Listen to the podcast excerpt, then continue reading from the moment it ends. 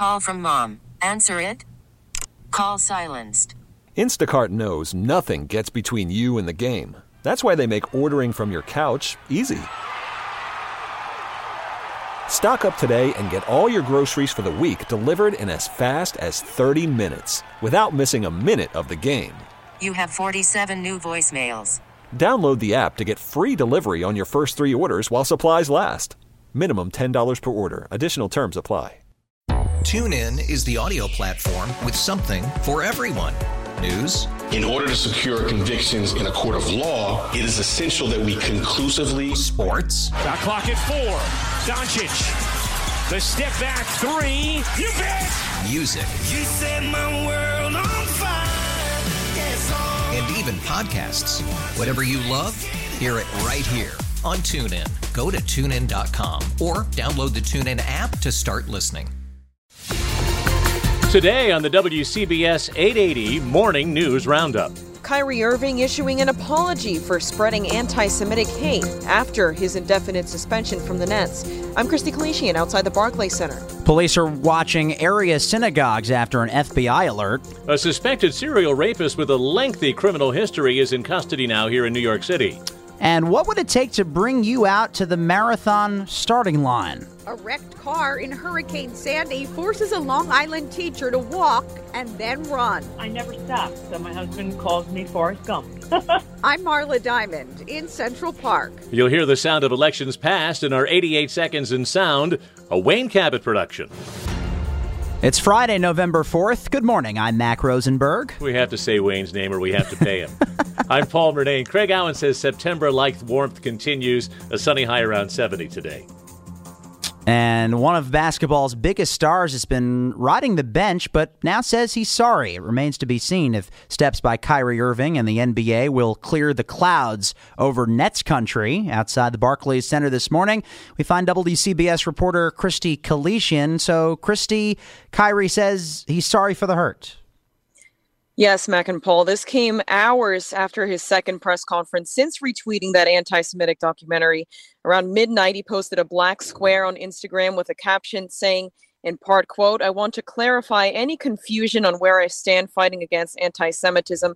Semitism was spelled incorrectly by apologizing for posting the documentary without context and a factual explanation outlining the specific beliefs in the documentary I agreed with and disagreed with. He says he initially acted out of emotion and wants to have an open dialogue to learn more and grow from this. Mack. And, and Christy, uh, Paul here, what about the donation that he offered before his mea culpa? What about that? Yeah, and Paul, he offered $500,000 to the Anti Defamation League, which CEO Jonathan Greenblatt rejected in his press conference a few hours before this. Uh, his written apology, he said he respects all walks of life and said that he can't be anti Semitic if he knows where he came from. So it's this is all interesting timing, especially after he was suspended indefinitely and for at least five games our Christy Kalishian there at Barclays Center. And you can add the NYPD to the list of area police departments now on alert following word from the FBI of threats to synagogues in New Jersey. Police here in the city are not alone in stepping up security, and city halls are getting involved across the Hudson.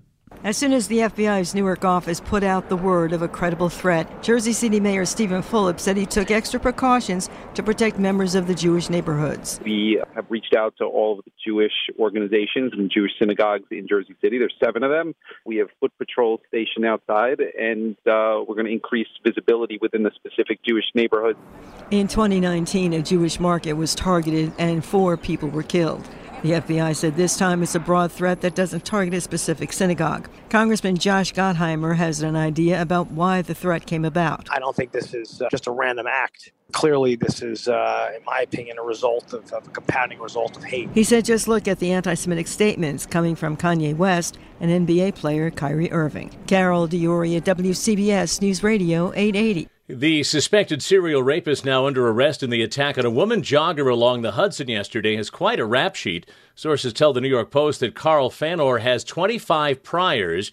The NYPD picked him up after they say he used a credit card that belongs to yesterday's victim. Police caught up with their suspect at the Port Authority after the credit card was used at a Target in Midtown. He is the target in at least two other sexual assault cases, by the way. One along the Hudson took place back in March, and there was also an attack near the FDR Drive that took place earlier this month.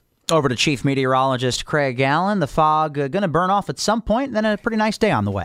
It will mid to late morning uh, because obviously the sun angle a little bit lower and uh, it comes up a little bit later too. So unfortunately, the fog continues to thicken up through the morning hours.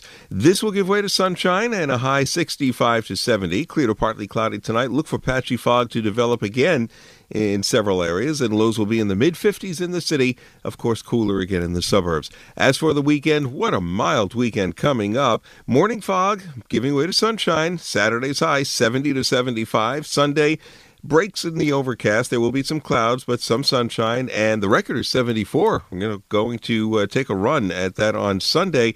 Monday, it will be in the mid 70s as well, but the last of the exceptionally mild days. 53 now, humidity 89% with a light northeast breeze. We're all looking forward to on Sunday, and that is the New York City Marathon. And a fifth grade teacher on Long Island will be among the 50,000 runners 10 years after Hurricane Sandy, which she began her running journey following the devastation from that storm. It's an interesting story. Marla Diamond caught up with her. She's live this morning in Central Park with the story. Marla. And Paul, when falling trees destroyed her Suffolk County home and her cars, then 52 year old Veronica Morabito Weeks had to improvise. I couldn't even run down the road. Never in my life. I was just one of those people that was not the most athletic. I never thought I could run. But she had no car and little choice in Sandy's aftermath.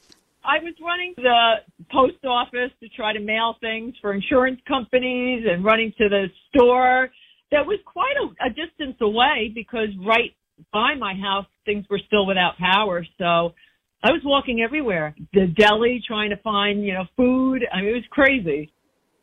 Her love for running has rubbed off on her students at Bretton Woods Elementary School in Hauppauge. Morabito Weeks and her co-teacher Tara Dungate even started a club at the school to train the next generation of marathon runners.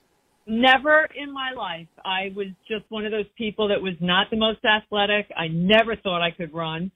So it has just really changed my life in many ways. So out of something horrible came something really good. And we're live in Central Park. Marla Diamond, WCBS News Radio 880. Uh, Marla brings, by the way, her experience to the finish line on Sunday. Todd Glickman will be there with our WCBS Portable Weather Center. He'll be in the park on Sunday watching that warm weather. It's all part of our Marathon Sunday coverage right here on WCBS 880. We'll see you Sunday morning. It's the WCBS 880 Morning News Roundup. Good morning. I'm Paul Murnane. I'm Mack Rosenberg. Here are three things to know. In a statement to his nearly 18 million followers, Kyrie Irving apologized to those hurt by his anti Semitic social media sharing. It's been suspended now from play, and the Anti Defamation League is returning his half million dollar donation. Number two, workers at Twitter are looking over last night's email saying they'll be notified about their employment status. One worker told CNBC it's the first communication they've received from the company since Elon Musk took control. Number three, Avon says so long to Suffern. Lohud.com reporting that 160 remaining workers in Avon's long shrinking research and development lab will be laid off next year. Avon once employed 1,600 workers in town and is moving R&D to Poland and Brazil. California Perfume Company changed its name after it built a factory in Suffern back in 1897. And now let's take a deep whiff of our News Radio 88 Seconds in Sound today for the 4th of November. The Elections dominate the news this time of the year, but in 2021, no one saw this coming.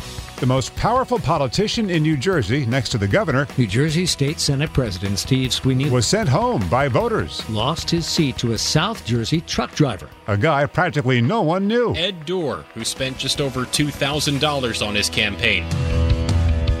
Presidential politics. Spontaneous celebrations erupt across the country as Barack Obama is swept to victory as the nation's first black president. 2008. Bob Schieffer, you have covered so many campaigns in your career. Did you ever imagine that you would see an African American elected to the highest office in the land? You know, I'm not sure that I ever did.